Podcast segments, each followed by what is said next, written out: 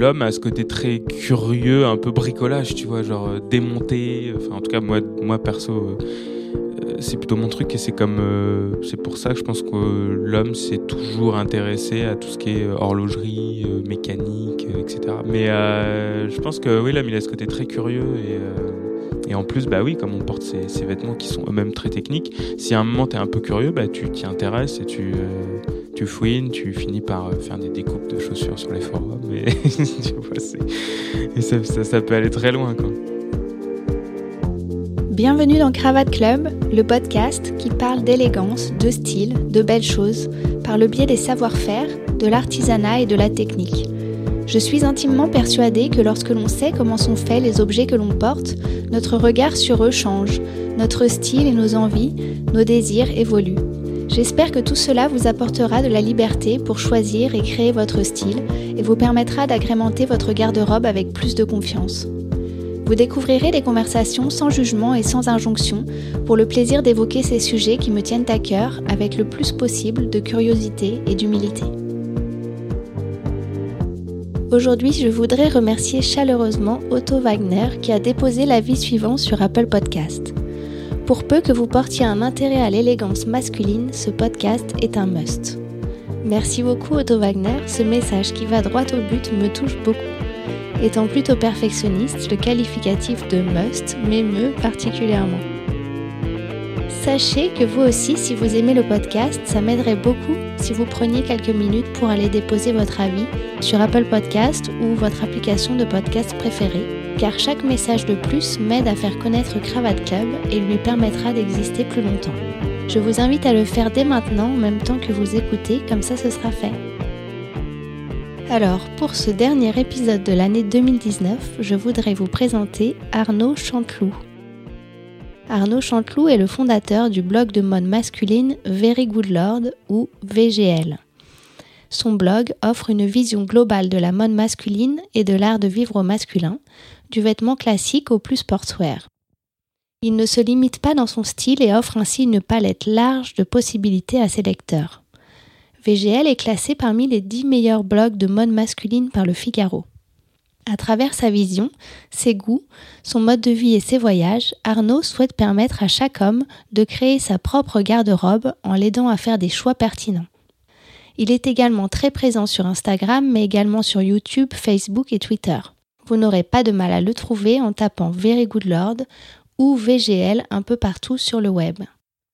Arnaud a également créé son propre podcast, Radio VGL, l'an dernier, à peu près au même moment que le lancement de Cravate Club, et c'est ainsi que j'ai découvert son travail et que j'ai eu envie de l'inviter pour vous faire partager son point de vue.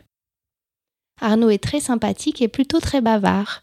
J'aurais pu faire un épisode de deux heures sans problème, mais j'essaie de me maintenir autour de 1 heure, 1 heure 15 pour le moment.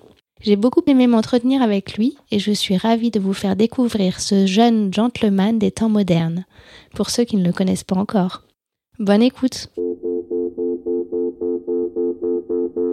Bonjour Arnaud, Salut Jessica. Salut, merci beaucoup d'être venu euh, dans mon podcast euh, Cravate Club. Eh ben merci de merci de me recevoir. C'est vraiment super euh, super sympa de m'avoir invité. Ça me fait trop bizarre de pas m'entendre parce que quand j'enregistre un podcast, tu vois, j'ai toujours le, le retour, le casque comme bah toi tu as.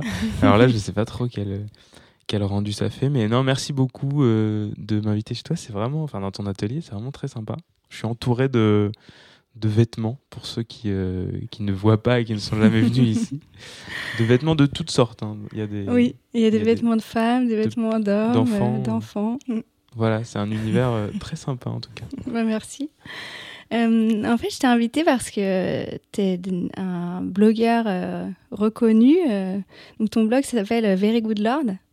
Et il, existe depuis 2012. Et donc, je voulais savoir à peu près euh, comment avait commencé pour toi euh, cette aventure. Euh, L'aventure du blog. Du blog. L'aventure du blog, elle est, elle est assez simple. C'était juste une manière pour moi de, de, parler de choses que j'étais en train de découvrir en fait au moment où je suis arrivé à Paris. Que tu venais. Euh, euh, bah, peut-être que tu peux commencer à raconter avant le blog, comment tu es arrivé au blog, peut-être euh, Avant le blog, donc tout ce qui se rapporte au, blog. Pardon. Tout ce qui se rapporte au blog, comment dire je, moi, j'étais juriste à la base, donc j'ai fait des études de droit. Et j'ai fait un master de droit des affaires, internationales. Et ensuite, euh, bah, à ce moment-là, j'ai commencé à postuler dans des, dans des grosses sociétés après mon master pour faire un stage. Et, euh, et donc, je suis arrivé chez Chanel à Paris. Et ensuite, dans un gros cabinet d'avocats qui s'appelle Auric Rambaud-Martel. Et ensuite, à la Société Générale. Donc, euh, dans ces domaines-là, euh, l'apparence, le style, le, la manière de s'habiller est très importante.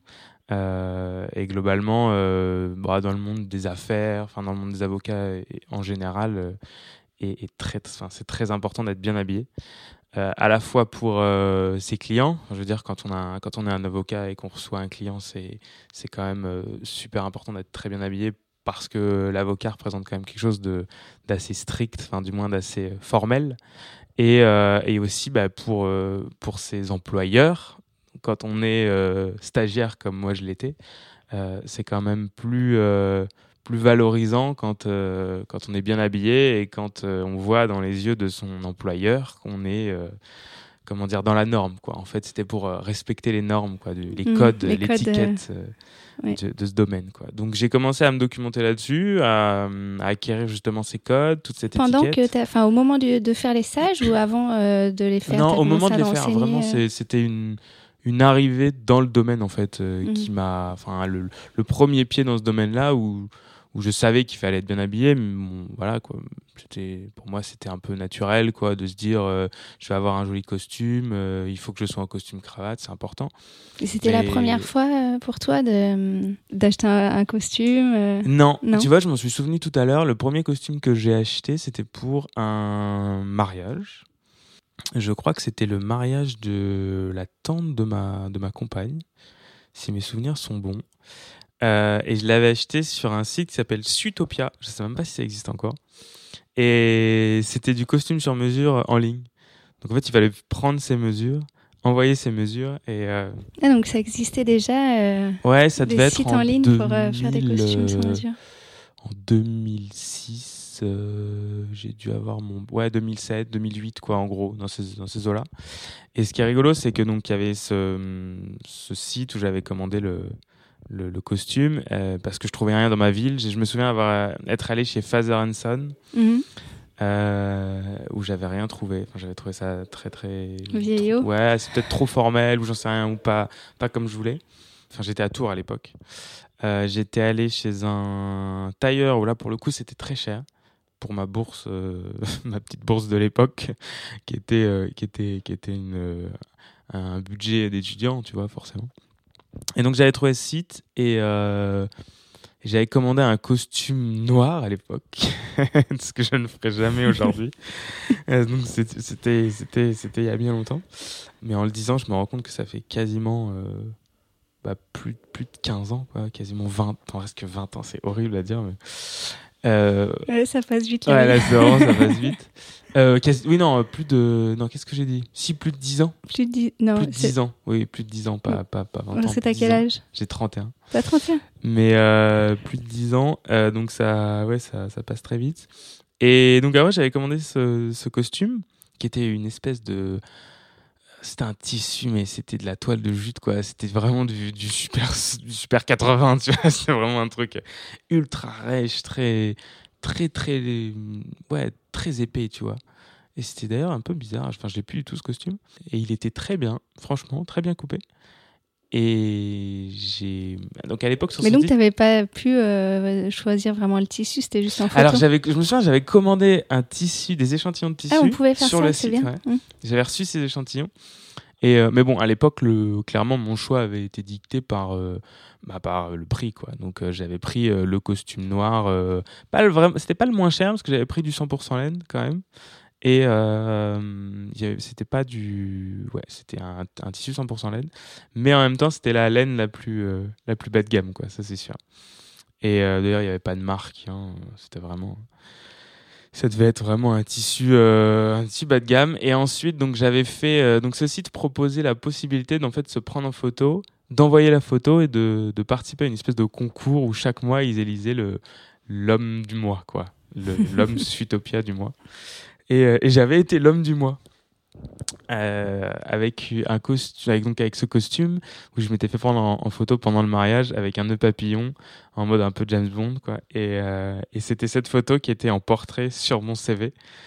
Euh, et qui finalement, plusieurs années plus tard, j'ai appris qu'en fait j'avais été pris au stage chez Chanel parce qu'ils avaient trouvé mon CV un peu, euh, un peu couillu, tu vois. Ils s'étaient dit le mec se prend en photo en costume avec un nœud papillon, tu vois. Enfin, c'était vraiment genre, euh, le, le j'avais pas été pris que pour ça, mais l'originalité de la photo les avait. Ouais, ça les avait attirés, c'est drôle. Et, et donc j'avais gagné un deuxième costume en fait chez Sutopia. Et pour le coup là j'avais fait un bleu marine que j'ai mis pendant longtemps. Lui, euh, autant le noir, je l'ai, je l'ai pas mis longtemps, mais le, le bleu marine, je l'ai mis encore pendant quelques années et, encore en stage et, au boulot. Ouais. Donc euh, voilà ma, ma première, euh, mon premier costume. Et donc euh, bah voilà, comme je te disais, c'est en fait euh, après en rentrant dans le dans ce domaine de, des, des cabinets d'avocats, euh, grandes banques d'affaires. et du coup, dans les cabinets d'avocats, c'est c'est un sujet de conversation entre euh, à la machine à café, euh, de parler de ses costumes. En fait, tu te rends compte que c'est un, c'est un sujet de conversation, ouais, et que c'est aussi un, une manière de s'intégrer. Euh, mm -hmm. Pour moi, c'était une manière de, bah, d'avoir les bonnes marques, les bonnes adresses, de les partager. Donc, euh, pour le coup, bah, tu es forcément euh, un peu celui qui a les bonnes adresses. Donc c'est là que commence un peu euh, le côté influenceur. Ouais, c'est là, ouais, exactement. c'est là où, au fur et à mesure, bah, tu te rends compte que, enfin, moi j'avais envie, enfin, j'avais envie de partager ça, mais j'avais commencé déjà depuis longtemps à partager sur sur Tumblr. J'avais créé un Tumblr. bon, un premier qui avait complètement rien à voir avec Very Good Lord, mais qui s'appelait Gratonicus, d'ailleurs qui existe toujours, qui était uniquement des photos. Ensuite, il y a eu nidit.eu, euh, qui n'existe plus lui et qui était un Tumblr où je mettais des produits en fait. Là pour le coup il y avait déjà ce, cette curation euh, de produits où je trouvais des produits qui me plaisaient euh, la dernière paire de chaussures sympas le dernier vélo et c'était une sorte de copycat d'un site américain qui s'appelle Uncrate et euh, qui m'avait vachement plu à l'époque et où je découvrais plein plein de produits et moi je faisais ça de mon côté aussi en version française quoi tu vois et, euh, et, en fait, ce Tumblr est devenu au final Very Good Lord. Les premiers articles de Very Good Lord venaient de ce Tumblr. Et, euh, et après. Euh... C'est parce qu'en fait, ce Tumblr, euh, sur ce, grâce à ce Tumblr, tu avais commencé à avoir euh, du, du, passage, des pas gens trop, qui s'intéressaient. Honnêtement, pas trop. Non, non, non. Le vrai passage, il est arrivé dans les, avec les premiers articles écrits, en fait. D'accord. À l'époque, le blog était encore la seule manière de d'avoir une relation à la, aux vêtements quoi t'avais pas tous les réseaux enfin il y avait pas Instagram euh, il y avait quand même très peu d'acteurs euh, sur le costume aujourd'hui enfin comme aujourd'hui. Euh, il y avait ouais sur Instagram si tu suis je sais pas plein de comptes tu vas quand même avoir ton œil qui va travailler tu vois. Ton ta tu vas, tu vas trouver des marques, tu vas, tu vas avoir des styles, tu vas avoir des coupes, ça va quand même t'éduquer. Après, tu liras pas, ça c'est sûr, tu n'apprendras pas des choses, euh, des choses très techniques, mais au moins ton œil sera éduqué. À l'époque, la seule manière de, s'éduquer, c'était de lire des articles et de, lire des articles de blog.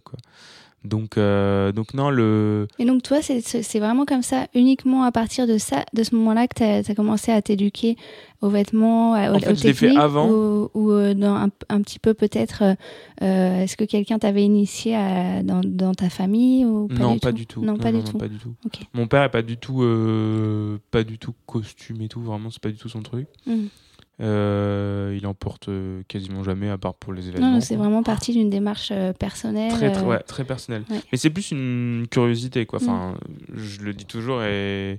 Et ça, c'est pas, c'est pas un secret dans ma famille. Je suis super curieux, mais même parfois euh, trop curieux. De moins en moins, parce que j'essaie quand même de, tu vois, de faire attention, parce que c'est quand même un défaut, la curiosité. Tu veux dire qu'à un moment donné, on peut être un peu trop intrusif Ouais, ouais, exactement. À un moment donné, la, non, mais la curiosité, ça peut être aussi un. Tu peux découvrir des choses que, qui sont pas nécessaires à, à ta vie, quoi, tu vois. qui sont même délétères, tu vois. Quel genre? Pardon? Quel, Par rapport aux gens, tu veux dire Ouais, ou... par rapport aux gens, enfin même par rapport à. Ça m'est arrivé d'être curieux et de découvrir quelque chose que j'aurais pas dû découvrir. Voilà. je, je m'arrêterai là. mais tu vois, c'est à ce moment-là où je me suis dit, mais c'était il y a quelques années déjà. Et c'est à ce moment-là où je me suis dit, ok, bon, euh, je pense que la curiosité, c'est un défaut quand même, tu vois. Et je pense qu'il faut C'est comme tout, il faut quand tu pousses à l'extrême. Euh, Exactement. Hmm. ok. Et donc, euh, et donc oui, bah, c'est au fur et à mesure du blog que, que je me suis documenté et que j'ai avancé petit à petit dans la technique et, euh, et, dans la construction du costume et dans le, et dans le vêtement. Enfin, comment est fabriqué un vêtement, comment il est bien fabriqué, euh, qu'est-ce qu'un bon vêtement, combien ça coûte, euh, quelles sont les bonnes adresses, et puis après toutes les petites variations dans, dans, ce, dans ce grand, ce très grand domaine mm. qui est le vêtement, le vêtement pour homme. Quoi. Mais moi, ça m'a, comme je suis, comme je suis très curieux, ça m'a vachement intéressé parce qu'en fait, je me suis rendu compte qu'il y avait un, il y avait une vraie technique, une vraie expertise, une histoire aussi qui est super, euh, qui est très belle. L'histoire du vêtement, euh, du vêtement pour homme, elle est, euh, elle est souvent méprisée en fait parce que on, la connaît pas en fait elle est pas représentée dans les dans les musées elle est pas la Fashion Week 90% des gens quand ils entendent Fashion Week ils voient une femme qui défile sur un podium mais bon il y a quand même les défilés pour hommes il y a des très grandes marques qui sont des marques historiques qui reprennent des des, des vêtements qui ont été euh, des vêtements militaires, des vêtements fonctionnels, des vêtements de travail, et qui sont super, euh, enfin pour le coup, qui ont une vraie histoire, une vraie technique. Et, chez la femme, on, a tendance à le mettre beaucoup plus en avant, le style. Et au final, dans, la société dans laquelle on vit, on a tendance à beaucoup plus parler de, de mode féminine que de mode masculine, alors que je trouve que la mode masculine a quand même son, enfin, plein plein d'atouts. Et moi, ce que j'aimais aussi beaucoup, euh, pourquoi je m'étais dirigée dans le tailleur pour hommes, c'est que je trouve que dans la mode, euh, dans le vestiaire masculin, justement, c'est beaucoup plus technique parce que ce sont des vêtements qui, qui ont une architecture euh, plus plus compliqué en fait. Ouais. Bah, c'est beaucoup plus architecturé pour le coup. C'est très. Euh, c'est beaucoup plus euh, rigoureux, beaucoup plus euh, précis. Et... Alors c'est vrai que c'est beaucoup plus souple. Wow Je suis sur un siège à bascule. Je m'en suis pas rendu compte. J'ai failli tomber. Euh... T'inquiète, tu tombes pas. non, en fait, tu tombes pas, tu bascules. C'est une c'est un IMS.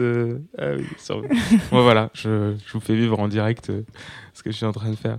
C'est la, la, robe, elle est, elle est beaucoup plus souple, donc elle supporte. oui, c'est le flou, euh, la différence entre la couture floue et la couture tailleur. Exactement.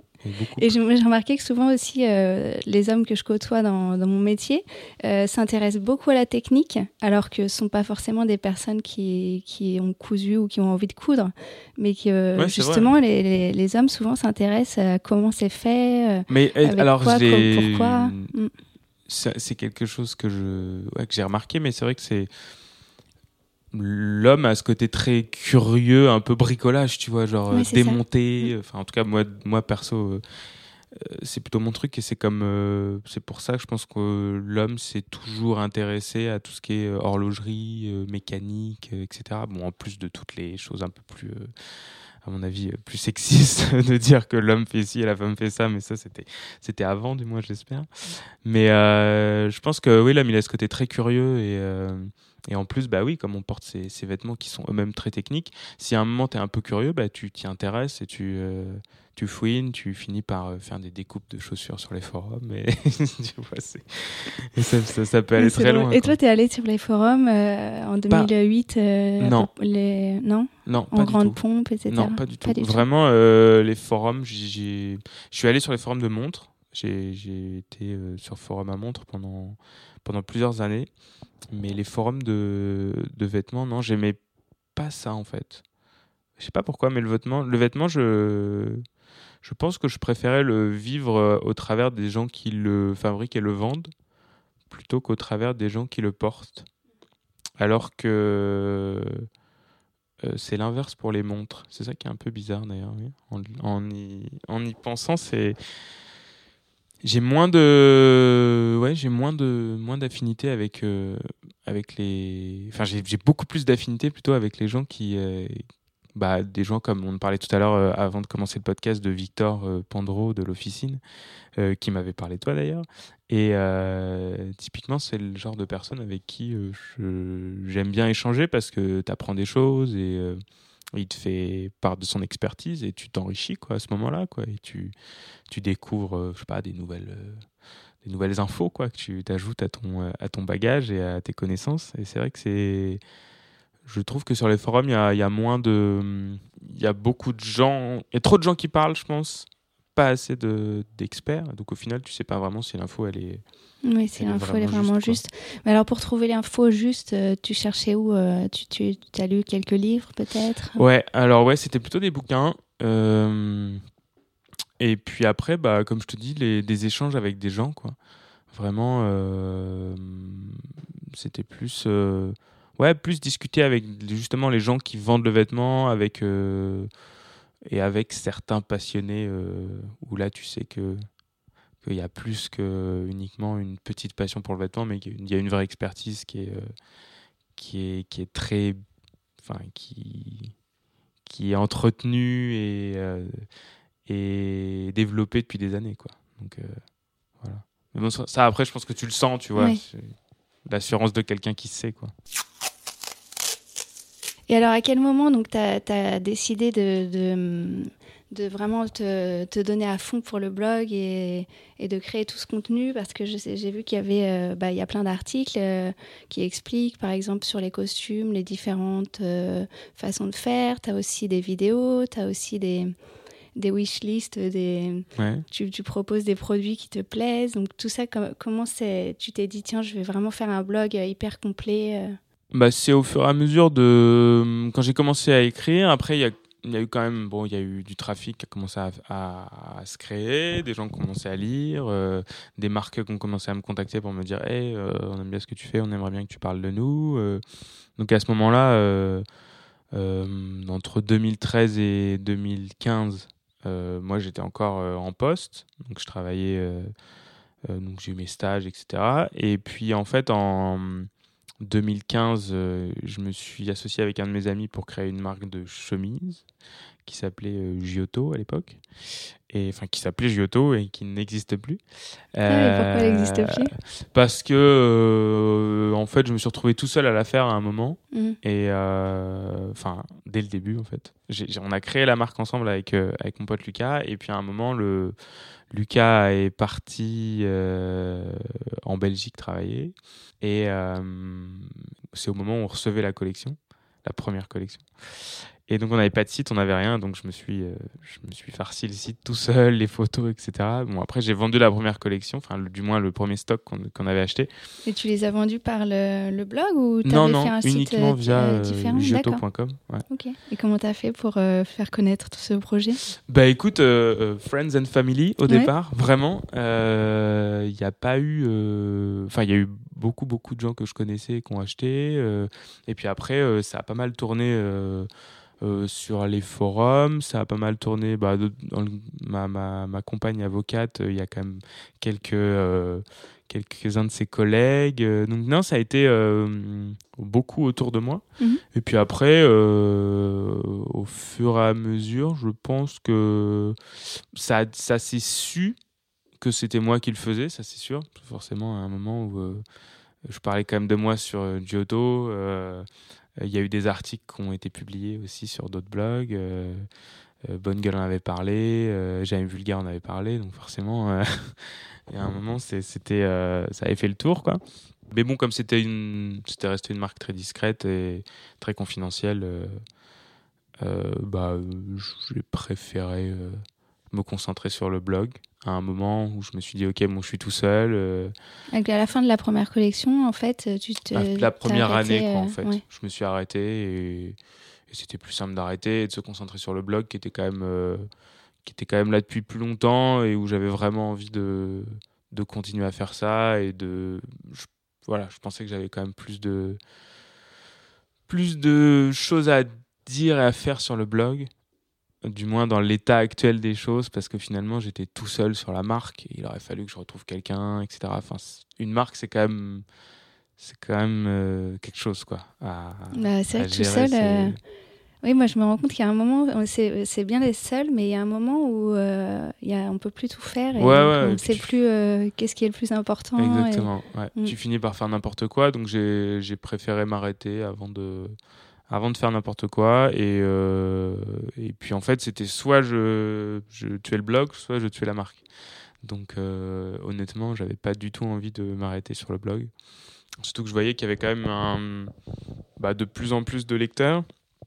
moi, de notre côté, mon, bah, ça m'ouvrait quand même des portes assez facilement. Ça, c'est, pour le coup, c'est vraiment un catalyseur de, d'expérience, quoi, parce que tu rencontres énormément de gens, tu fais énormément de, de visites, de voyages, on t'ouvre des portes euh, que t'aurais, euh, euh, t'aurait jamais ouvertes si, si, pas, j'avais pas été blogueur. Quoi. Donc, donc ça, pour moi, c'était un très très gros intérêt, quoi, et, j'avais envie de continuer à avoir ce côté, bah, ce insider, quoi que j'aurais pas pu continuer à avoir si j'avais été un, une marque parce qu'en fait quand tu passes de l'autre côté bah t'es t'es es du côté de la marque quoi donc c'est toi qui vas voir les gens c'est toi alors que là c'est plus l'inverse quoi donc mm. ça c'est assez cool mais du coup, comment tu fais quand tu fais par exemple euh, des sélections de produits? Tu vas te promener dans les magasins pour regarder ce qui te plaît ou tu fais que Il y a pas mal de ouais comment exactement. tu t'organises Il y a pas mal de sourcing comme ça, mm. de me balader euh, dans les magasins. Euh, typiquement, les sélections de produits, surtout à Noël, euh, c'est ça. Je fais le tour des grands magasins que j'aime bien, des grands et des petits d'ailleurs. Je vais, je sais pas, à la trésorerie à côté de République. je vais chez au Bon Marché, par exemple. J'adore aller au Bon Marché. Je trouve qu'ils ont une super sélection. je vais au Conran Shop. Pareil, ils ont des super sélections. puis après, tu as, plein de, de, petites boutiques dans Paris euh, qui ont déjà une très belle sélection et qui me permet moi de, de défricher un peu. Après, j'ai toute l'année en général, euh, j'ai une, une liste en fait euh, Excel de, marques que je j'agrémente tous les jours, vraiment. donc ça c'est assez cool parce qu'à la fin, j'ai juste à reprendre cette liste et puis je, je retrouve plein plein de marques et que des petites marques, des marques qui viennent de se créer ou ou euh, enfin des beaucoup de marques étrangères, euh, enfin des marques dans le monde entier quoi. L'avantage avec Insta, c'est qu'on Instagram, c'est qu'on peut euh, on peut en trouver de partout et tout le temps et tous les jours quoi. Et, et ensuite, après, je reprends mes anciennes sélections aussi, parce que bon, il y a quand même des atemporels une montre, euh, un carnet, une belle bouteille. Euh, un beau euh, couteau. J'ai vu que tu voilà, proposé les super couteaux japonais Exactement, pour les wishlists de Noël. Exactement. J'adore les couteaux. J'en utilise depuis que je suis vraiment tout petit.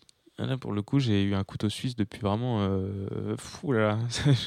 que je demande à mes... Mon frère aussi, c'était parmi ses, ses, ses, objets préférés quand il était tout petit déjà. Il voulait les couteaux suisses. Ouais, les petits couteaux suisses rouges. Rouges. Mm et Victorinox avec euh, bah, t'as plein d'outils à l'intérieur, c'est génial.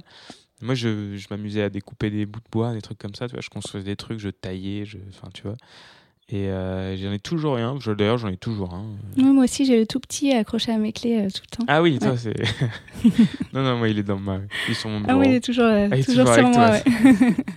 en plus, ils en ont fait plein de différents, les tout petits Victorinox. Il y en a des, des nouveaux modèles chaque année. ils font des couleurs ouais, sympas. Ils sont très. ils, sont ils innovent, quoi. Non, c'est vrai. mais en plus, c'est un, un, un bel objet. Et c'est un objet costaud. C'est hyper pratique d'avoir toujours des petits ciseaux sur soi. Ouais, ouais exactement. Pour un ongle ou quoi, c'est hyper pratique. Ou pour une couturière. Oui, pour une couturière aussi. Et je me demandais par exemple si tu devais envoyer quelqu'un euh, lire sur ton blog, euh, est-ce que tu aurais un ou deux articles euh, préférés Alors, un article préféré. qu'est-ce que j'aime comme. Qu'est-ce que j'ai écrit comme article? Il y en a un que j'ai écrit récemment sur la Casio G-Shock. Une petite ah une montre. C'est une vieille montre cette Casio G-Shock. Euh, J'en avais euh, il y a oui, hyper bah longtemps. Ça a été, c'est une montre des années 80. Ça a été inventé dans les années 80 euh, au Japon. 82, 83. Et ce cet article-là est assez, enfin, est très documenté pour le coup, donc je l'adore parce que même moi, quand je l'ai écrit, j'ai, enfin, j'ai pas la science infuse quoi donc euh, je, je, fais, je fais un travail journalistique quoi euh, typiquement. Euh, il y a des recherches un peu partout. Et, donc il est vachement documenté donc ça c'était c'est assez cool. J'ai appris plein de trucs sur cette montre. Et après bah, l'article moi que j'adore c'est celui sur comment choisir un costume tu vois ça c'est un des derniers c'est ouais, c'est exactement. Moi, j'étais abonné déjà euh, quand tu l'as sorti. Exactement, c'était, mm. il est sorti récemment et c'est un article en fait que euh, tu vois parfois tu te dis, enfin pendant des mois, des mois, des années, tu te dis faut que je le fasse celui-ci, tu vois. Et, euh, et au final, je l'ai fait et j'en suis content, quoi. Tu vois, c'est parce que c'est. Enfin, il fallait le faire, quoi. Mais parfois, ça. ça... En fait, parfois, c'est tellement évident que tu n'oses pas le faire ou tu, ou tu penses pas à le faire. Et au fur et à mesure qu'on te pose la question, tu te rends compte que oui, en fait, c'est un... il faut le faire. Et en plus, c'est un sujet qui pose beaucoup de questions. moi, j'ai fait, euh, c'est pas vraiment la même chose que toi, mais j'avais fait un, euh, un genre d'article pour expliquer un peu euh, comment choisir un costume en prêt-à-porter qui soit adapté à sa morphologie. Mmh. Parce que souvent, c'est le problème, en fait, c'est que les gens vont acheter des costumes qui leur vont pas. Oui, et, euh, et qu'en plus, euh, ça peut même arriver qu'un vendeur te propose un costume qui, qui te va pas super bien parce qu'en fait, il aura pas le costume qui te va de toute façon. Exactement. Mm. Mais d'ailleurs, en fait, quand tu dis ça, je viens de me souvenir que mon premier costume, en fait, n'est pas ce costume de chez Sutopia. Ah C'était le deuxième costume. Le premier était un costume que j'avais acheté au Galerie Lafayette et qui était de chez Esprit ou un truc comme ça. Tu vois, une marque vraiment. Une marque qui n'est pas vraiment spécialisée dans le costume, quoi. Du mm. tout, vraiment. Et en fait, je l'ai porté une fois et je l'ai jamais reporté après. Parce que c'était un costume euh, en tissu synthétique, enfin, tu sais, laine et. J'en sais, je sais pas ce que c'était d'ailleurs. Et en fait, euh, il brillait un peu, tu vois, c'était vraiment pas joli. Et je pense que je l'avais, j'avais dû l'acheter pour une soirée ou un truc comme ça. Parce qu'il me fallait un costume. Si c'est pour un gala, exactement, un mhm. gala de droit. Et euh, je l'ai jamais reporté après parce que trop euh, enfin pas mon style quoi. Trop honte de porter ça quoi tu vois. C'était trop moche quoi. C'était trop moche. Là, déjà à l'époque j'ai toujours été chiant avec les vêtements. Je pense que ma mère pourrait confirmer ça. Oui moi aussi j'ai euh, toujours été chiante avec les ouais, non. elle me disait oui mais de toute façon toi on te met dans un magasin on enlève tous les prix tu prends le plus cher donc. Elle disait tout le temps ça. Et euh... moi c'est moi ce qu'on me reprochait c'est que on allait faire les soldes et je trouvais le seul truc qui était pas en solde. Ouais, ça, ça c'est le classique? Non, c'est. Donc. Euh... Ouais, ça doit être. Euh, ça doit être instinctif en fait, ça doit être euh, inné un peu, je pense. Ce côté, parce que forcément, le truc qui est pas en solde est forcément le truc qui est bien. Bah en oui, fait. oui, forcément, bien sûr. Sinon, il serait. Sinon, il serait en solde. Sinon, il serait en solde, exactement. Et, euh, et est-ce que d'une façon générale, tu prends du coup particulièrement soin de, de tes affaires, de tes vêtements ou de tes, tes objets? Alors de mes vêtements, oui, oui. ouais, vraiment. Euh, toutes mes, enfin mes vêtements, chaussures, toutes mes chaussures sont sur des embauchoirs. Euh, elles sont bichonnées de temps en temps. Après, je suis pas un, un tyrannique de ça, tu vois. Enfin, j'aime bien quand j'aime bien la, la patine, tu vois. Faut que ça, faut que ça, mm. faut que ça se patine. Euh, mais la patine, en fait, elle vient de deux choses de l'usure et de l'entretien elle vient des deux, tu vois. Donc forcément, si tu uses tes chaussures mais que tu les entretiens pas, c'est plus de la patine, mais c'est de l'usure pure, quoi, et c'est de, c'est de la vétusté. Mais si tu entretiens tes chaussures et en même temps que tu les uses, ben, tu as ce côté euh, patiné qui arrive et qui est super sympa, surtout sur les chaussures. Et euh, ouais, tout, toutes mes vestes sont sur des bons, des bons cintres. Des bons cintres. Euh, ça me m'arrache les yeux quand quand il euh, y a quelqu'un qui met un, ma veste sur un, ces petits centres en, genre par exemple bah, ça les déforme de toute au pressing c'est l'horreur quoi. Je veux dire tu, tu, reçois ton ta veste sur un cintre en fil de fer là ça ça ça me chagrine vraiment. Non genre ouais je pense je pense après de mes objets en général euh, oui mais un peu moins. Mes sacs etc pour le coup je les fais plus euh, j'en prends moins soin je les fais plus vivre. euh, que je ne les entretiens. Mais tu passes du temps alors à, à cirer tes chaussures, à, à, nettoyer peut-être euh, tes vêtements d'une certaine façon Est-ce que tu as des petites astuces à partager? Euh, ah, les astuces, en général, je les mets sur Very Good là. Ah oui, mais oui d'ailleurs, tu as utilisé il n'y a pas longtemps un, un genre de steamer portable de voyage. Alors ça, pour le coup, ça fait, ça fait, c'était Braun qui m'avait envoyé un steamer. Ils avaient lancé un, non, c'était Calor. Calor. Euh, le Access Steam, c'était en 2015-2016. Et euh, c'était il y a longtemps. Ouais, c'était il y a quand même assez longtemps. Je, parfois, tu sais, je repose des trucs, donc euh, on a l'impression que c'est récent, mais en fait, pas du tout. mais d'un autre côté, quand le contenu est atemporel, enfin, tu vois, un steamer, c'est un steamer, quoi. Enfin, moi, j'utilise le même depuis des années et, et je vois pas pourquoi j'en rachèterais un aujourd'hui, tu vois, c'est, il est très bien.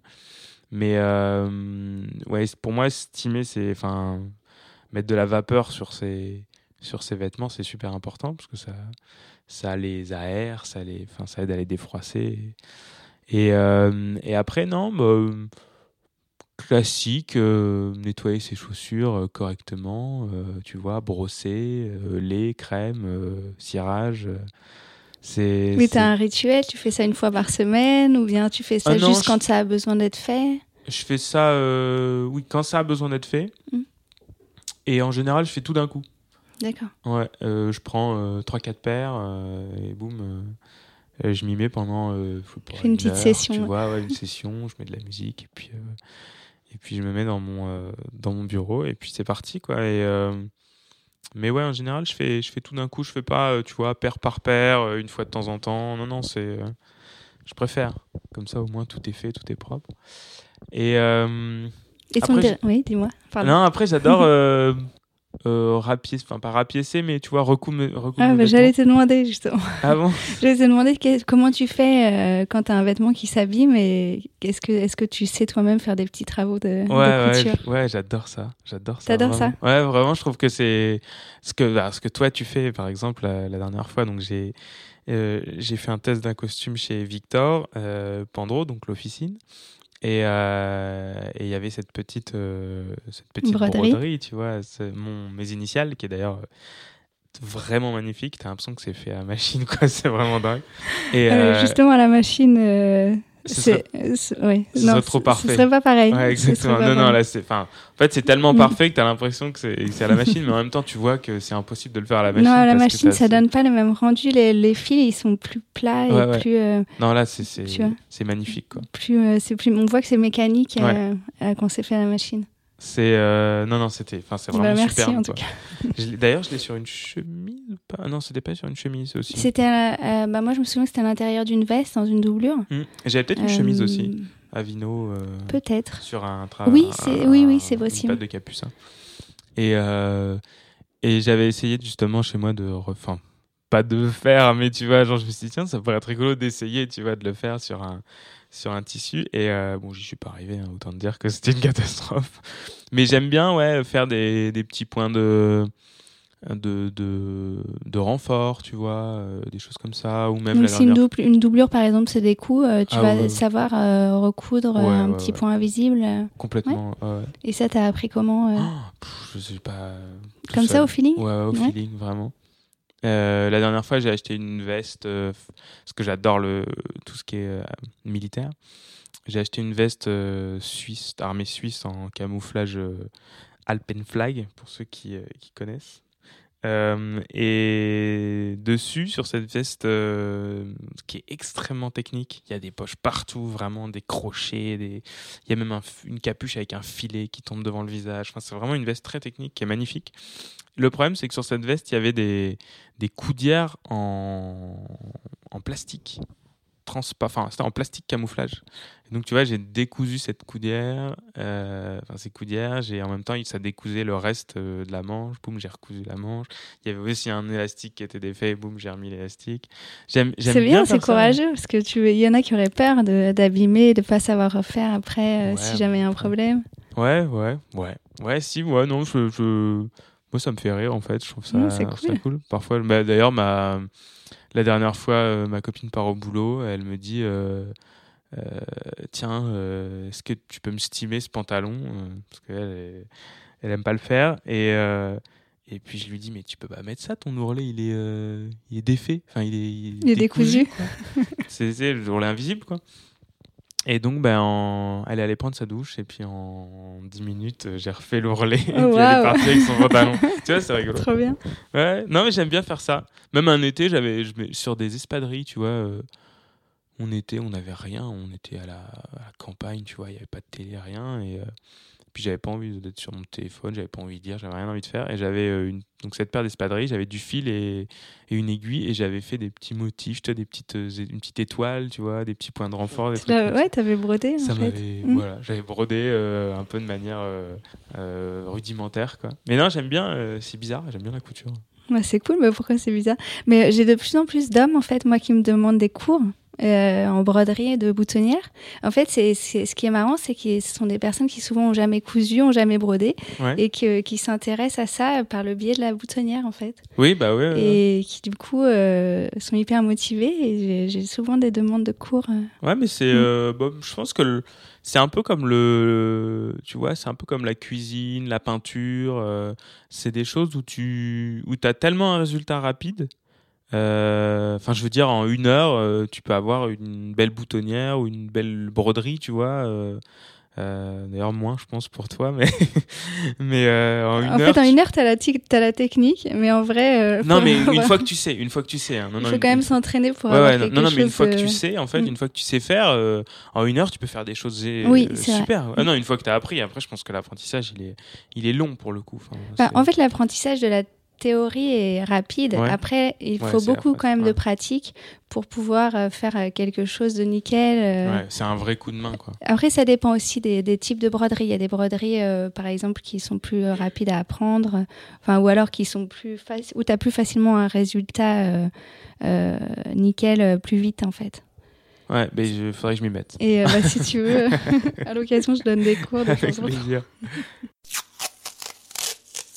Toi, comment tu définirais euh, ton style, euh, ton style au quotidien? Ah, il est, euh, il est totalement inconstant. Totalement inconstant? ouais. Alors vraiment. Il évolue tout le temps, ah ouais, depuis toujours. Permanence quoi. C'est vraiment. mais il évolue. c'est par phase pour le coup. mais des phases qui durent une semaine, quoi. Enfin, un mois, quoi. Enfin, c'est vraiment. Euh, je peux ne porter que des costumes pendant deux semaines et d'un seul coup ne porter que des des pantalons, euh, enfin des, des, des chinos avec euh, ou même des pantalons beaucoup plus des, des cargos, tu vois, avec des baskets, quoi. Enfin, c'est vraiment. c'est en fonction de quoi, de, de ton, de tes contraintes quotidiennes, juste du, au feeling. ouais, au feeling. Ouais. Après, il y a des contraintes, oui, des contraintes qui qui veulent que bah, quand tu fais une Dandy's Night, euh, es au Plaza, tu essayes quand même d'être bien habillé, ou quand tu vas au Petit, tu essayes quand même d'avoir un, joli costume. Enfin, pour moi, c'est important. Mais, euh, mais euh, non, après, euh, parfois, il y, a des moments où je me dis, j'ai envie de porter un costume, j'ai envie de mettre tous mes costumes que j'ai dans, dans mon armoire, alors boum, bah, je les mets tous les uns après les autres. Et puis et puis parfois, je viens juste de m'acheter une veste militaire ou, euh, ou un. J'achète pas mal de vêtements militaires pour le coup, de vêtements US. Euh, Des vêtements vintage ou... Ouais, vintage, ouais. Tu les achètes où? Euh, Un peu partout, sur eBay, de temps en temps sur Vestiaire Collectif, sur Vinted.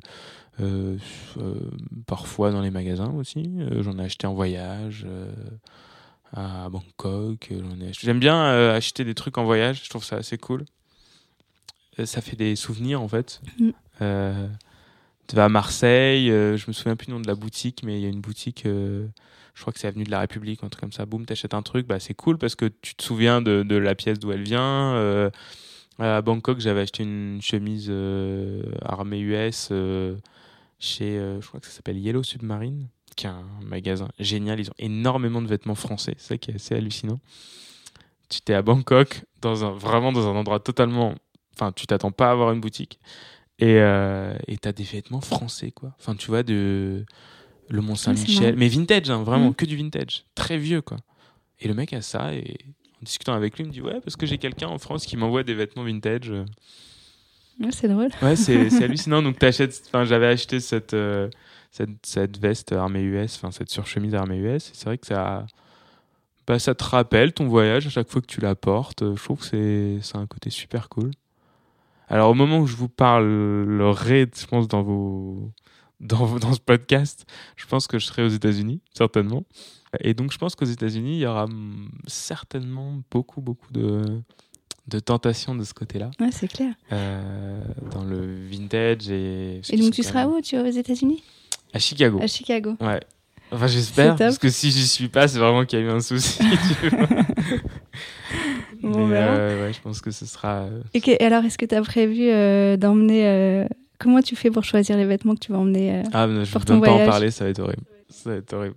Ça change. Bon, après, je pense, comme je vais rester plusieurs mois, enfin 6-7 mois, quoi, 8 mois, je on va, on va prendre des, des grosses malles, quoi, et puis on va emmener nos vêtements. Surtout quand même, il fait très froid l'hiver à Chicago, donc il faut pas, faut pas négliger ce point-là. Quand je dis très froid, c'est plutôt moins 20, moins 30 euh, dans les pires moments. Donc, euh, euh, je pense que je vais avoir des grosses malles, mais non, j'ai. Peut-être que tu vas t'équiper un peu là-bas. Ouais, aussi. Aussi. ouais, ouais. Mm. Non, après, je, je- j'ai une base de vêtements qui est très, qui est, qui est solide et qui bouge pas. Pour le coup, euh, j'ai absolument pas envie de les vendre et, et absolument pas envie de m'en séparer. Mais euh, et après, il y a des vêtements qui tournent où là, eux, j'ai moins de.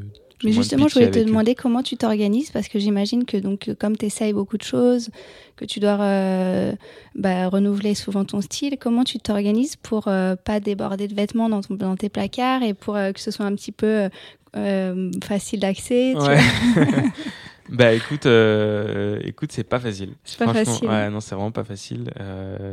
Je grignote petit à petit la partie de, de ma compagne.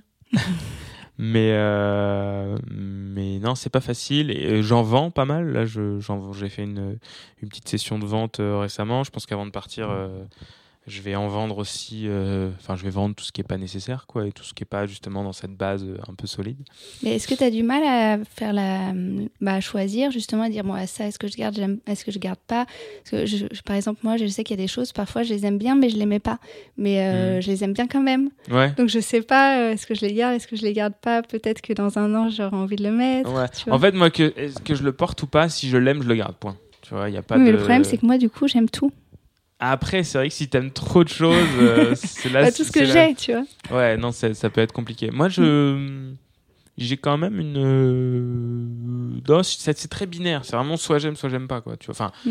euh, il y a des choses que. mais t'es- t'essaies de prendre une décision rapide euh, et de pas revenir dessus genre tu dis ça je garde pas Oui, et hop euh, oui, c'est Parce fini que tu te rends compte qu'au final, euh, plusieurs euh, mois, plusieurs années plus tard, euh, euh, c'est pas un souci, quoi. Enfin, je veux dire, ils ont disparu. Il y a- il y a- je sais qu'il y a des pièces que j'ai pu perdre ou vendre. Vendre, non, en général, c'est assez rare, mais il y en a peut-être quelques-unes, mais perdre, oui, c'est arrivé, où je me suis dit euh, plus tard, euh, euh, c'est dommage, tu vois. Genre, je suis un peu triste de ne de pas les avoir. Oui, moi aussi ça m'est déjà arrivé du coup Ouais. Donc, bon, du coup, petit regret parfois Ouais, petit regret. Mais vendu, non, en général, en général, je- j'essaye quand même de. Après, j'ai j'ai une espèce de règle où c'est c'est la règle des six mois où en fait, si une chose n'a pas servi dans les six derniers mois, euh, je la considère comme euh, étant sur le départ. et ça, je fais ça pour beaucoup de choses. Euh, et une fois que qu'elle est sur la sellette et qu'elle est sur le point d'être vendue, je me pose la question de savoir si quand même je l'aime ou si je l'aime pas et si j'ai envie de m'en séparer. Et après, je fais un petit arbitrage, quoi. J'essaie de me dire, est-ce que ça, est-ce que ça peut prendre de la valeur aussi, parce que ça, il y a Oui, aussi ça des peut choses arriver. qui peuvent Mm. prendre de la valeur. Est-ce que ça a une pertinence dans une collection? Euh, Tu vois, les montres, par exemple, euh, je les garde en général parce que je- on- on m'a, euh, j'ai testé beaucoup de montres sur sur Very Good Lord, on m'en a envoyé pas mal et tout, et des montres de petite valeur ou de valeur moyenne. Et celles, celles de petite valeur, il y en a certaines que j'ai données, vendues, tu vois. Et euh, parce que, tu vois, je peux pas tout garder, quoi. Mais euh, c'est pas forcément la valeur euh, qui fait que je vais la vendre ou la donner ou m'en séparer, tu vois. Ça va plus, plus être l'intérêt, quoi, que j'ai pour cette montre ou, cet objet, quoi. Donc, Mhm. euh, c'est pas facile. Comme, tu vois, comme je disais, c'est pas facile pas de facile, définir exactement. Ouais. Non, non, c'est- Mais chacun a un peu ses techniques et c'est pour ça que je trouve ça intéressant euh, de voir comment euh, les personnes s'organisent avec leurs vêtements euh, pour pas en avoir trop qui débordent, mais en même temps. Ouais. Ouais, non, c'est vrai. Bah, Ouais. On aimerait avoir des espaces infinis, quoi, hein, pour. euh, Mais là, je, je- j'ai acheté une maison de, de campagne avant de, avant de, avant de partir. Très malin. Euh, et euh, J'avais vu ton projet euh, sur Instagram, c'est Ouais. maison euh, VGL. super sympa de Et, euh, refaire. et donc là, je vais avoir un deuxième dressing. Donc, euh, enfin, je vais avoir euh, le dressing de Paris et un autre dressing à la campagne. Et là, pour le coup, je pense que ça va être très cool. Mais ça, c'est la je- super technique de, ceux qui ont une maison de campagne, justement, c'est de pouvoir euh, avoir deux espaces de stockage et Exactement. d'alterner.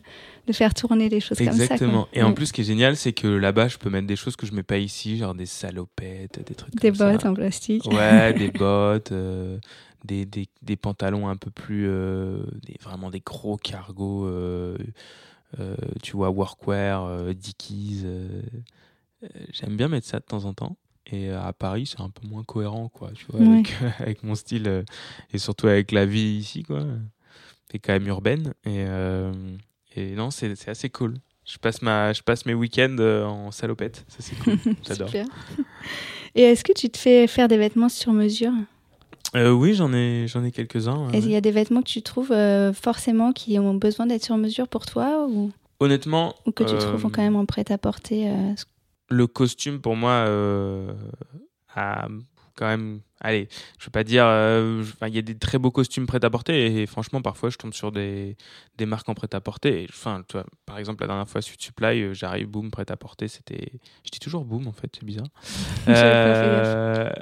Prêt à porter et c'est tombé nickel sur moi. Alors après c'est parce que j'ai la morphologie de la coupe je pense. T'es allé dans la nouvelle boutique exactement la nouvelle boutique rue de la Paix, et et parfois, euh, bah, je pense que si t'as pas la morphologie, si t'as pas trouvé ta marque, ou si t'as pas, bah, il y a des personnes qui ont clairement des morphologies qui sont pas du tout prêtes à porter, parce que le prêt à porter est fait pour la, masse, quoi, est fait pour euh, le maximum de personnes. Donc forcément, si t'as, euh, j'en sais rien, si tu mesures 1m60 et que t'as des bras très très longs, je pense que ça va être très dur pour toi de t'habiller. Là, pour le coup, ça aura du, du sens d'aller dans, dans du sur-mesure. Je trouve par exemple que la chaussure sur mesure, c'est un peu moins pertinent. Enfin, c'est un bel objet pour la technique, etc. Mais euh, je trouve que tu as quand même beaucoup de choix et, et, tu peux quand même réussir à trouver euh, enfin, mm. quelque chose de très confortable, très agréable, qui dure euh, dans le temps, très belle matière, à un prix relativement raisonnable. non, je pense que le costume est quand même, comme, comme on disait au début, euh, et un, et un vêtement tellement, tellement formel, tellement strict, tu vois, tellement... Tellement technique tellement et tellement adapté à toi. exactement, adapté à ta morphologie que quand il est sur mesure, il, ça, enfin, il prend tout son sens. Quoi. Enfin, je, je m'en suis rendu compte la dernière fois quand j'en ai fait faire un chez Jean-Manuel Moreau. Et, euh, et là où tu vois, tu vois Jean-Manuel Moreau, c'est la demi-mesure, il me semble. Exactement, demi-mesure, ouais. Ah oui, c'est pas de, la mm. grande mesure, attention. Euh, j'ai jamais testé la grande mesure. Euh, ça, c'est un projet euh, qui, va, qui doit bientôt arriver, logiquement. Ah, génial. Mais oui, c'est de la, de la demi-mesure. Mais je mm. trouve, pour le coup, que la demi-mesure est quand même une demi-mesure bien retouchée, avec des, belles, des belles prises de mesure. C'est quand même... Enfin, tu vas quand même déjà très loin dans le dans l'adaptation du vêtement à ta morphologie. Donc c'est déjà relativement beau. Mais après, c'est vrai que c'est la différence souvent, c'est que ça va être fait en usine euh, avec des machines, donc euh, guidées par, par des personnes, bien sûr. Hmm. Mais euh, alors que la grande mesure, pratiquement tous les points sont faits main, sauf les grandes coutures. ouais, ouais, non, mais donc c'est vrai qu'il y a ce puis tu as, ton patron, enfin, je veux dire, euh, le patronage qui est fait à ta, ta morphologie, tu as quand même plusieurs ETH qui sont. Euh, enfin, en général, tu fais une toile, tu fais. Donc, bon, il y a quand même. Euh, en grande mesure, normalement, il y a trois, trois essayages. Mm. Donc, il y a quand même de grandes différences, mais je. déjà, c'est très, c'est assez inaccessible en termes de prix pour beaucoup de gens, mais mais je trouve qu'en en demi-mesure, quand tu vas chez les bonnes personnes, et pour avoir testé récemment euh, les francs-tireurs, euh, euh, donc l'officine, il y a qui d'autre Jean-Manuel Moreau. Jean-Manuel Moreau, exactement. juste pour ne citer que les derniers que j'ai testés, c'est vraiment. Enfin, le résultat est quand même, est quand même très beau. Il n'y a pas à dire. Quoi. Et puis c'est un plaisir en plus d'avoir un vêtement qui est fait à tes à tes mesures avec justement une petite broderie euh, de ta main. Euh, c'est assez cool. Puis en plus, c'est le plaisir aussi de choisir ton tissu, ta doublure, euh, tes couleurs. Il y a une vraie démarche. Il y a une démarche. Et puis, et puis l'attente, mine de rien, qui est quand même assez. c'est combien de temps d'attente pour un costume demi-mesure? En général, c'est un mois, un mois et demi, quoi. Ça dépend. mais c'est pas moins d'un mois, ça c'est sûr. Et donc tu trouves qu'il y a un plaisir dans l'attente euh, du produit Ouais, exactement, quand même. Bah, c'est pas instantané, quoi. Oui. Et même si c'est pas un. Le plaisir est pas. Le plaisir de l'attente en lui-même, euh, je, pense qu'il n'existe pas trop, quoi, parce qu'on est toujours très impatient.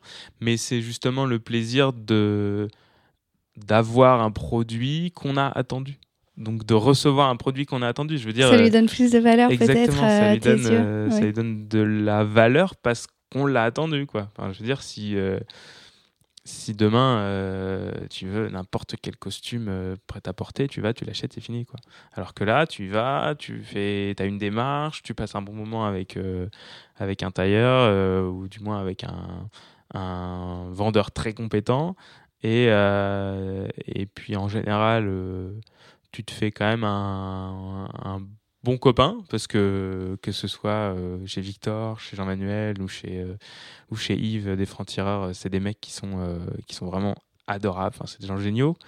Euh, et puis ensuite, tu reçois ton vêtement et puis tu le portes et puis tu échanges avec la personne en disant Ah, ça s'est bien passé. Oui, parce après, il y a souvent un retour, justement. C'est une relation plus humaine que dans, un achat de prêt-à-porter. Enfin, moi, j'ai souvent des retours de mes clients aussi qui, me, qui vont me répondre. Enfin, après avoir euh, livré. Euh, la broderie, bah après je vais avoir un, petit retour de mail, on partage un petit peu. Ouais, c'est c'est vrai que c'est une autre façon de, d'acheter euh, de, de ouais, un autre rapport aux vêtements qu'on crée en fait. Exactement. Ouais, non, enfin, en tout cas, moi je trouve ça très très très sympa. Et alors toi, pour, pour toi, quels sont les détails euh, les plus importants à vérifier euh, avant d'acheter un vêtement? Bah déjà, il faut qu'il nous plaise, quoi.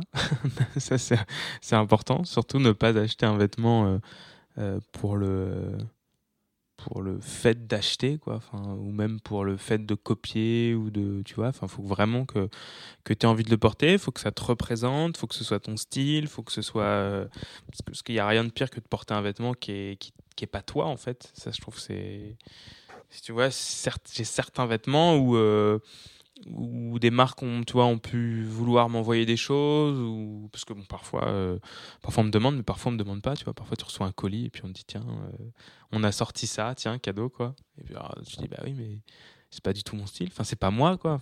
Alors en général je me j'essaye de faire comprendre quoi. Mais euh, mais mais le plus important c'est quand même que le vêtement déjà soit soit toi quoi. Enfin faut que tu va falloir que tu l'incarnes quoi. Et puis il va falloir que quand tu le portes mais comment tu fais quand tu aimerais bien que ce vêtement ça soit toi mais que c'est pas encore toi? Bah, c'est pas toi c'est tout. Tu crois? Ouais.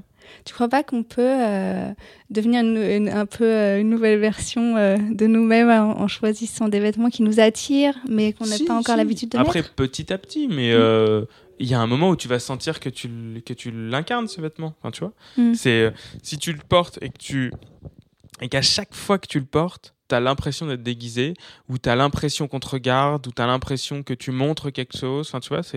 Je pense que ce vêtement n'a rien à faire sur toi, clairement. Si par exemple, euh, tu vois, par exemple, j'ai au début, quand je portais des vestes euh, militaires, donc jungle jacket, euh, M43, enfin des vestes euh, de l'armée US, plutôt époque Seconde Guerre mondiale ou guerre du Vietnam, j'étais les premières fois, tu, tu la portes, mais tu tu sais pas trop où tu vas parce que c'est des choses que t'as pas l'habitude de porter. J'avais jamais porté de veste comme ça, quoi. Et puis tu te dis, ouais, est-ce que les gens te regardent ou enfin, en fait, tout le monde s'en fout, hein, clairement. Hein. c'est dans ta tête.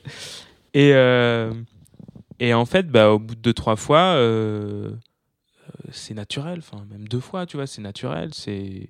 Mais est-ce que peut-être que quand on a l'impression que les gens nous regardent, c'est peut-être que nous, on se regarde en fait. Euh, ah mais complètement. Ouais, on se regarde trop en fait, au lieu d'être juste normal parce qu'on a une nouvelle veste. Pas... Non mais complètement. Et ça veut dire que le vêtement te va pas en fait. Enfin, te va pas. Ça veut dire qu'il est pas fait pour toi. Ça veut dire que c'est pas ton style, mm. que c'est pas toi. Si tu portes un euh, tu vois, à chaque fois que je porte un costume, euh, genre un costume trois pièces, euh, avec la totale, pochette, une jolie cravate, etc., les gens vont me dire Waouh, t'es. Enfin, en général, quand tu portes un costume, les gens te disent Waouh, ah ouais, dis donc, tu t'es sapé aujourd'hui. Et, et moi, je le vois pas du tout. Je, vraiment, je n'en ai pas conscience, tu vois. Si par exemple, l'inverse, j'avais je sentais que j'étais surhabillé, tu vois, où j'étais, euh, où je me, justement, j'avais ce côté, les gens me regardent, je me regarde, est-ce que je montre un truc, est-ce que c'est exceptionnel Là, pour le coup, il faudrait que j'arrête d'en mettre, quoi, parce que ça me. Ce serait, c'est pas un vêtement qui m'irait, quoi. Enfin, ou qui, qui, Puis en plus, ça te fait que tu te concentres sur quelque chose de pas, pas très productif pour ta journée, quoi. Exactement, mm. ouais. Ouais, ça a aucun intérêt. Le vêtement, c'est vrai qu'il doit. En fait, ça doit être un. Tu dois te sentir bien dedans, tu dois te sentir euh, confiant je pense que par contre, au moment où tu te sens bien et en confiance dans ton vêtement, et où tu dis, bah ouais, ce vêtement, euh, que ce soit, tu vois, euh, un jean et une chemise blanche, euh, ou que ce soit un costume trois pièces, ou que ce soit un chino avec une veste militaire et un t-shirt, je veux dire, faut, faut, faut que ce soit un vêtement qui te représente, quoi. Comme une sorte de... Moi, je, je pense souvent à ça, un petit Playmobil, tu vois parfois, j'ai des, tenues Playmobil. Tu vois, genre, je mets toujours la même tenue, mais euh, avec des variations, tu vois. Mais, mais parce que c'est moi, quoi, tu vois. Et c'est justement la question que tu me posais tout à l'heure. Tu me disais, comment tu fais pour renouveler ton style pour, euh, ben, En fait, pour moi, c'est super dur parce que j'invente pas mon style. quand je porte un truc, je l'aime. Enfin, tu vois, je le porte, c'est vraiment quelque chose que j'aime. Donc, euh, quand on, de, parfois, on m'envoie des vêtements ou qu'on me dit, bah, aimerais bien faire ça, ça, ou faire ce look-là bah, il faut vraiment que, tu vois, que j'aime le look, quoi. Enfin, et, et parfois, j'ai conscience que mon style peut ne pas être euh, très renouvelé pour un style de blogueur, tu vois. Je peux ne pas avoir euh, euh, mille looks sur Parce le que Tu vois, les blogueurs, en général, ils, se renouvellent souvent. Enfin, ils bah, changent de style. Sur avec Instagram, aujourd'hui, ouais. je trouve qu'il y a ah beaucoup de... Bah, il y, a des, y a des mecs qui ont une photo, un look, quoi, tu vois. Et, des looks qui sont pas forcément cohérents les uns avec les autres. Euh, oui, alors oui, bon, après ça, c'est. Non, parce que tu dis qu'ils se renouvellent beaucoup. Oui, ils se renouvellent, mais c'est mm. surtout de dire qu'ils ils, créent, créent, enfin, ils vont créer, créer, créer, créer sans cesse, tu vois, des looks. Mm, d'accord. Et moi, je suis pas capable de faire ça. Enfin, je, je... enfin, en tout cas, pour moi, il y a des bases que j'ai et que je porte tout le temps et que j'aime et, euh, et desquelles euh, j'ai pas envie de, de, sortir, tu vois. Mais parce que c'est mon style, quoi. C'est vraiment. Euh, Enfin, je veux dire, dans la vie de tous les jours, les gens normaux qui ne sont pas dans le domaine de la, du vêtement, euh, ils ont une série de vêtements, de looks, et ils n'ont pas une quantité infinie de, de vêtements. Quoi. Oui, c'est sûr. Euh, et c'est mon cas, tu vois. Enfin, je n'ai pas envie de faire rentrer une quantité infinie de vêtements dans mon vestiaire. J'ai des vêtements qui sont là que j'adore et, euh, et, je les porte. Et tu vois, la dernière fois, on faisait un shooting au Petit Womo avec avec un photographe que j'adore qui s'appelle Hebdomania et il me dit mais attends mais t'as toujours cette veste euh, euh, vert olive là euh, enfin change quoi tu vois et je lui dis mais qu'est-ce que tu veux? Enfin je, en fait je la porte tout le temps parce que c'est vraiment c'est ma veste enfin je, je, peux pas mais en même temps, si tu l'aimes, si tu l'aimes, pourquoi, pourquoi changer Exactement, ouais. exactement. Et alors bon, après, parfois, on peut céder au, au renouvellement, quoi, au, à, à, la pression de renouvellement, de, de vouloir apporter de la nouveauté. De... Mais alors, euh, en, parlant de, en parlant de ça, est-ce que euh, est-ce que tu as une démarche un peu euh, éco-responsable dans ta façon de, de, consommer les vêtements? Alors, il y a beaucoup de gens qui m'écrivent ça. Enfin, beaucoup de gens. Pas énormément, mais il y, en a, il y en a quand même quelques-uns qui m'écrivent ça en me disant Ah, mais. Parce que, bon, forcément, bah, comme j'ai comme une rotation de vêtements qui est quand même qui est quand même un peu plus importante que quelqu'un qui, qui, ne serait pas dans ce domaine-là, euh, enfin du, moins dans le domaine du vêtement. Euh, la dernière fois, il y a quelques personnes qui m'avaient écrit Ah oui, mais euh, t'as pas l'impression de surconsommer? Euh, Ce à quoi je réponds Je ne surconsomme pas, parce qu'en fait, c'est des choses qu'ensuite je, bah, comme je disais, je revends ou je donne ou oui, parce que la démarche de revendre, euh, c'est un peu euh, faire circuler euh, les, affaires existantes. Donc, de toute façon, elles existaient déjà. Exactement, exactement. Donc, et puis, bah, mine de rien, enfin, on peut arrêter de produire, hein, mais bon, il va falloir qu'on qu'on trouve une solution, je pense, à un moment. Mais non, produire des belles choses, les revendre, les faire tourner, en acheter d'autres, acheter d'autres choses qui sont de qualité. Je pense que c'est, oui, c'est avoir une démarche, comme tu dis, un peu euh, je sais pas ce que exactement. Moi, j'ai dit, j'ai dit éco-responsable, mais il y a plein d'autres façons d'en, non, mais parler. mais euh, est-ce que tu fais attention aussi à la provenance, euh, au made in France ou made in Italie Est-ce que tu fais, ouais, tu t'attardes là-dessus? Ouais, oui, hmm. beaucoup. Enfin, je préfère quand c'est made in Europe, ça c'est sûr. Je pense que fabriquer en Europe est quand même, quand même un gage de qualité quand même, euh, même si ça ne fait pas tout, hein, clairement. Euh, et puis aussi un gage de, de, de, un peu de raison, quoi. C'est-à-dire que me dire que mon vêtement, il a déjà fait 20 000 km, ça me fait quand même un peu bizarre. Mais ouais, c'est sûr qu'aujourd'hui, je pense pas qu'on ait trop envie d'acheter du made in Bangladesh ou tu vois tous ces pays-là, même si euh, même si en même temps euh, c'est une partie de leur économie et que et qu'il faut pas non plus. Enfin, je trouve que c'est un peu. Mais c'est compliqué. Quoi. Ouais, c'est compliqué. Mm. Moi, je sais que je, je préfère quand c'est fabriqué en Europe. En même temps, on sait que au Portugal et en Italie, euh, honnêtement, j'aimerais pas faire le tour de certains ateliers. Euh... Je pense que partout, en fait, il y a des ateliers où c'est où les, les, choses sont faites d'une façon euh, humaine et, et, partout il y en a où c'est fait d'une façon pas sympa et, et le problème c'est c'est plus c'est plus ou moins euh, c'est tu vois, c'est de, de, savoir le dosage de, Alors après, tu, peux, tu, peux faire, euh, tu peux faire de la démagogie et dire euh, bah écoute, euh, dès que tu vois un Made in India, Made in Pakistan, Made in Bangladesh, tu craches dessus et puis. et mais en fait, c'est beaucoup plus complexe. les gens qui les ont achetés. Mais en fait, c'est beaucoup plus complexe. C'est beaucoup plus complexe que ça et c'est pour ça que c'est troublant parce qu'on on aimerait bien être sûr que si on achète Made in France, c'est bien. Euh, ou être sûr que si on achète Made in India, c'est pas bien, mais en vrai, euh, c'est pas aussi simple que ça. La, la, vérité, il n'y a pas de vérité générale bah là-dessus. parce qu'en en, Inde, il y a des ateliers, par exemple, qui travaillent extrêmement bien, euh, qui font des choses vraiment au niveau qualité qui sont nickel, et on a d'autres qui vont faire des choses à l'arrache, mais en fait, c'est en fonction de, aussi de, du prix qu'on les paye et de, du temps qu'ils mettent à faire les choses. Qui vont respecter les, et qui vont respecter les, les, normes. exactement, leurs conditions de travail, conditions de travail leur salaire, etc. Mm. Et puis, et c'est sûr qu'on a bah, après, on a vu trop, enfin, on a vu beaucoup de choses sur ça. Donc, euh, je pense que même, même moi qui suis là-dedans tous les jours, même toi, je pense, euh, on a, enfin, il n'y a pas de réponse. Euh, il n'y a pas de vraie réponse à ça. Enfin, le, le, mieux, c'est d'essayer quand même de, bah, de s'intéresser un peu à ce qu'il y a derrière. Après, moi, j'avoue qu'aujourd'hui, j'ai une espèce de petit feeling à chaque fois qu'on parle d'une marque me parle, je lui demande, je lui pose quelques questions et puis en quelques minutes, tu arrives à jauger euh, euh, au moins si elle fait attention à ça, à tout ce qui est justement euh, être éco-responsable, travailler avec des ateliers dans lesquels ils sont les personnes qui commandent les vêtements sont allées, donc sont allées voir comment c'est fait, etc. Euh, par exemple, quand j'avais ma marque de chemise, moi, la première chose que j'ai fait, c'est je suis allé directement à l'atelier euh, qui était en Lituanie et puis je suis allé voir comment les gens travaillaient, tu vois. Euh, c'était un, hôpital, le truc. C'était vraiment blanc. tout le monde était en uniforme. tu vois, tu sentais que c'était pas, enfin, c'était pas quelque chose de, de à l'arrache qui allait s'effondrer. tout était très processisé. Enfin, il y a beaucoup de process, tu vois. donc c'était, c'était plutôt bien fait, quoi. Mais euh, tu vois, par exemple, là récemment, j'ai j'ai parlé d'une veste euh, en cuir qui est fabriquée, je crois, en Inde. Euh, par For Life, la marque des frères qui ont lancé Cuisse de Grenouille. Oui, c'est ça. En fait, ça n'existe plus les cuisses de grenouille, maintenant c'est For Life. Ça existe encore, si, ah, si. La marque Cuisse de Grenouille, si, si, existe toujours. sauf que la marque Cuisse de Grenouille a une certaine enfin, à des, collections, euh, et pas du tout en précommande. Elle a ses boutiques, elle a ses revendeurs, euh, elle a son style. Et après, For Life, c'est un projet à côté qu'on crée justement pour, bah, pour concevoir des vêtements qui pourraient pas vendre sur cuisse de grenouille, parce que forcément les prix seraient pas les mêmes.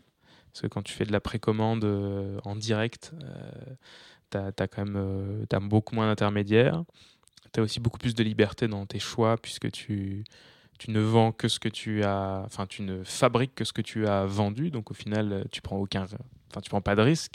Mais ça c'est vraiment bien comme comme euh, concept. Et ça pour le euh, coup ouais, c'est mm. assez euh, éco-responsable. Ouais, vrai. Mm. Et ils font fabriquer en Inde, donc je crois cette cette veste. Oui. Enfin du moins dans cette partie-là de, de l'Asie. Enfin, de l'Orient. Est-ce que l'Inde, c'est en Asie ou pas? Ouais, Je pense. je suis en train de me dire ça. oui, oui. et, et et donc j'ai regardé la vidéo euh, de l'atelier et clairement, euh, eux, ils sont allés en fait. C'est vrai, Lucas, ils sont allés là-bas. Et euh, on en a discuté et tout. Et ils m'ont confirmé que c'était un atelier respectable. Et puis quand tu vois le travail des personnes sur cette vidéo, tu vois ces personnes c'est clair que c'est pas des personnes qui, qui sont. Enfin, tu, vois qu'il n'y a pas ce sentiment d'exploitation, de conditions de travail mauvaises, etc. Là, la personne, elle commence à faire sa veste le matin, elle a fini le soir. Enfin, tu vois, elle fait une seule veste par jour. Enfin, c'est. Et après, ce, que je trouve qui est important aussi, c'est. Après, on peut pas forcément toujours le faire, mais c'est que, que les gens qui travaillent dans les ateliers puissent euh, ne pas faire, euh, tu vois, du vrai travail à la chaîne où ils font euh, toute la journée la même tâche. vrai, Parce que là, du coup, tu dis que bah, c'est pas très ça doit pas être très sympa pour eux euh, de répéter toute la journée le même point euh, sur, le, ah sur la même poche. Ça doit tu pas être facile. et c'est vrai que quand tu sais, quand euh, par exemple dans les ateliers d'Hermès, que c'est une personne qui commence un sac et qui va le finir, en fait, tu te dis que bah, c'est beaucoup plus enrichissant pour la personne. Et donc ah bah c'est aussi pour ça que ça a plus de valeur parce que c'est quelqu'un qui va vraiment faire le sac de A à Z, enfin une fois qu'elle a les morceaux coupés en fait. Hmm. Ah bah c'est clair, mm. bah, c'est comme si Enfin, c'est comme si tu étais un artisan et mm. que tu faisais ta pièce tout seul. Euh.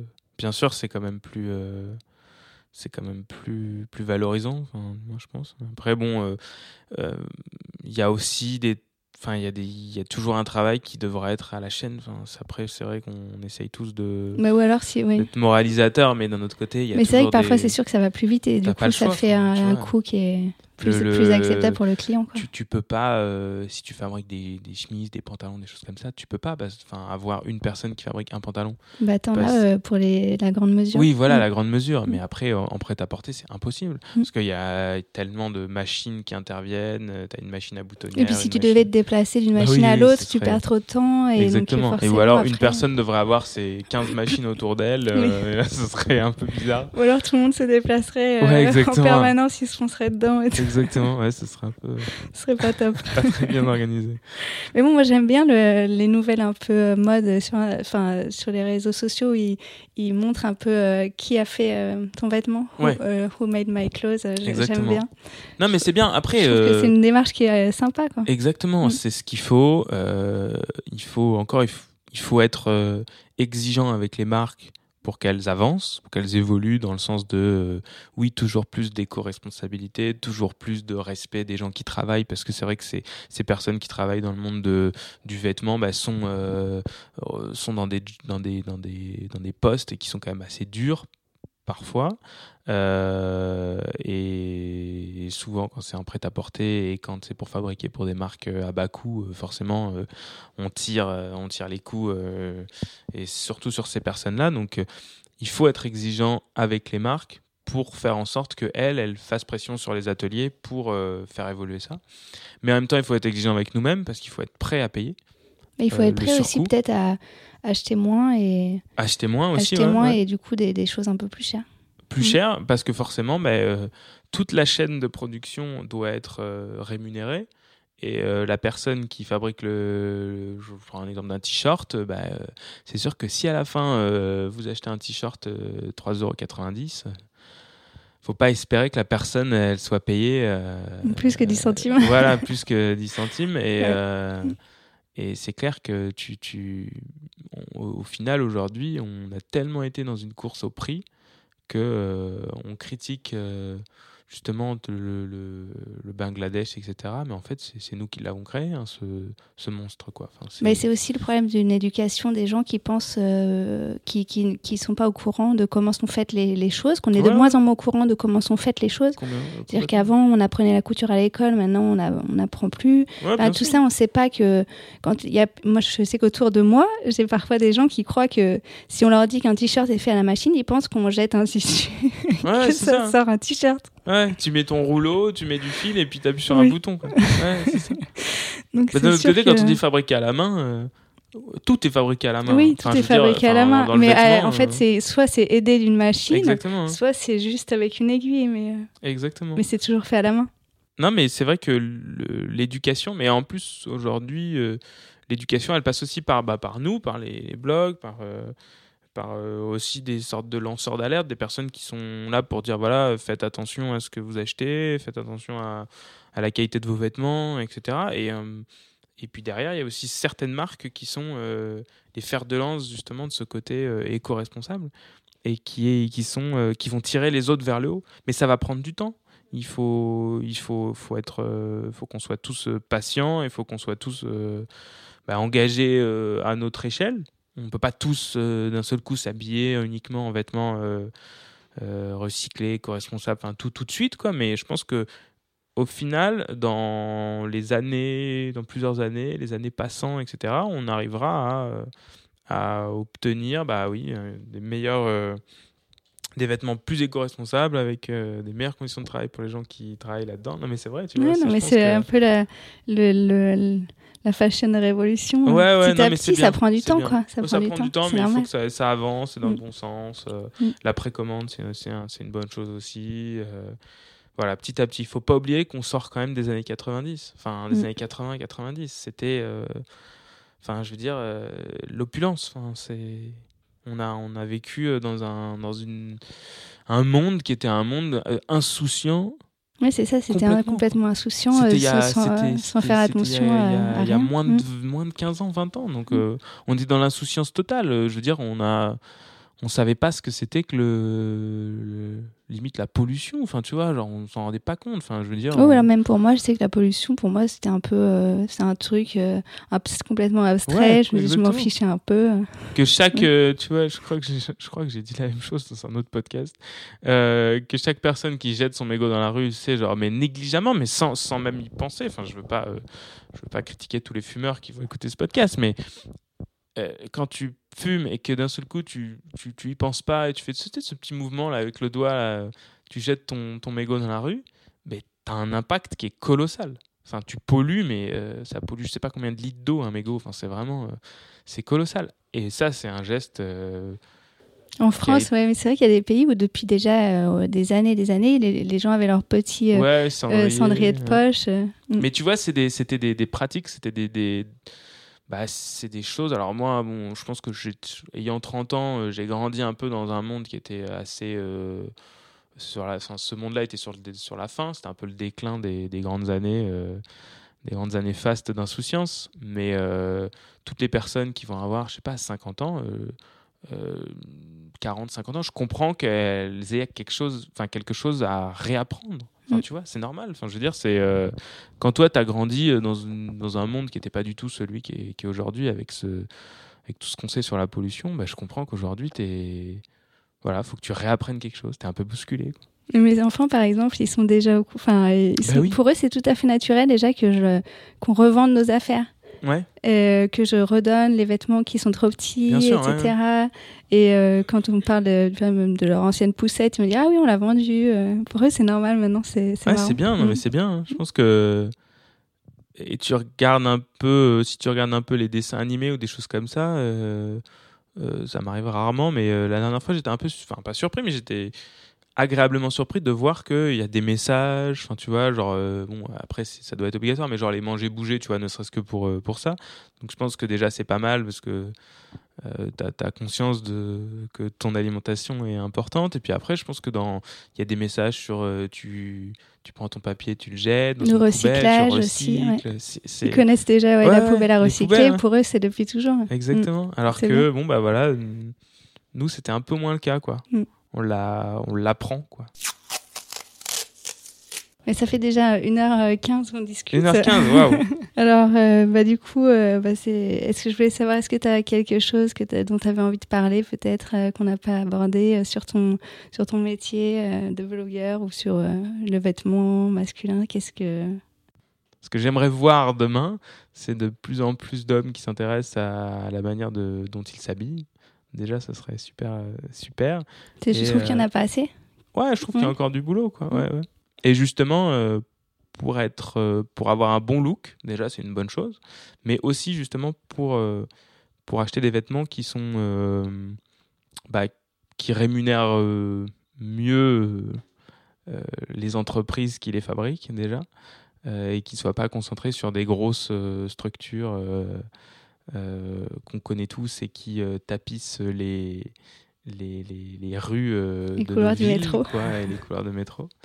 Et, et, qui sont partout dans toutes les villes et qui, qui créent une, une uniformité désagréable. qui est, d'une tristesse. C'est affligeant. Donc voilà, moi, c'est vrai que mes, mes, mes, potes me disent souvent Ah oui, mais toi, tu as toujours les petites marques. Les petites... En fait, pour moi, c'est tellement. Enfin, je vis là-dedans, donc c'est tellement normal, tu vois, mais c'est vrai que je me rends compte que ben, il y a beaucoup de. Enfin, la majorité des personnes bah, euh, n'ont accès et ne connaissent que. Mais c'est aussi que, ça demande peut-être du temps euh, de chercher, de se renseigner. Clairement, euh, clairement. Mm. Donc j'aimerais que les gens s'y intéressent un peu plus parce que c'est. Déjà, c'est passionnant et en plus, c'est utile pour, pour soi, pour son style et pour son porte-monnaie aussi parce que mine de rien, on, on achète mieux et on achète en général moins et pour plus longtemps. Donc c'est une bonne chose. Et puis, euh, et puis déjà, on aura fait un, un bon pas en avant. Voilà. Et je ne vais pas, trop euh, demander, pas trop exiger, tu vois. J'avais une dernière question que j'aime bien poser euh, parfois à certains de mes invités. Est-ce que qu'est-ce que c'est pour toi un gentleman? Un gentleman. Pour moi, un gentleman, c'est Frédéric Brun tu vois. c'est Victor Pandro. C'est vrai? Euh, Ouais, c'est vraiment des, des personnes comme ça qui ont. Euh... On être content. ouais, ouais, non, mais euh, je pense que je pense que c'est totalement mérité, mais c'est euh, c'est des personnes qui qui portent à la fois sur leur style et dans leur comportement. dans leur allure, dans leur, dans leur style de vie, euh, qui porte euh, cette élégance euh, masculine traditionnelle qui pour moi représente le gentleman. Après, je pense qu'il y a y a, y a, y a, pas un gentleman, il y a des gentlemen, tu vois, mais en tout cas le gentleman classique comme on peut le voir, tu vois, un peu à la, à la James Bond. Quoi. Et c'est ça. Après, je pense que déjà le gentleman c'est celui qui prend soin de lui et qui prend soin des autres et je pense que ça c'est déjà, ce serait, ce serait une très bonne chose. ok, bah, je te remercie beaucoup. Bah, je t'en prie, merci à toi. Merci, au revoir. Ciao.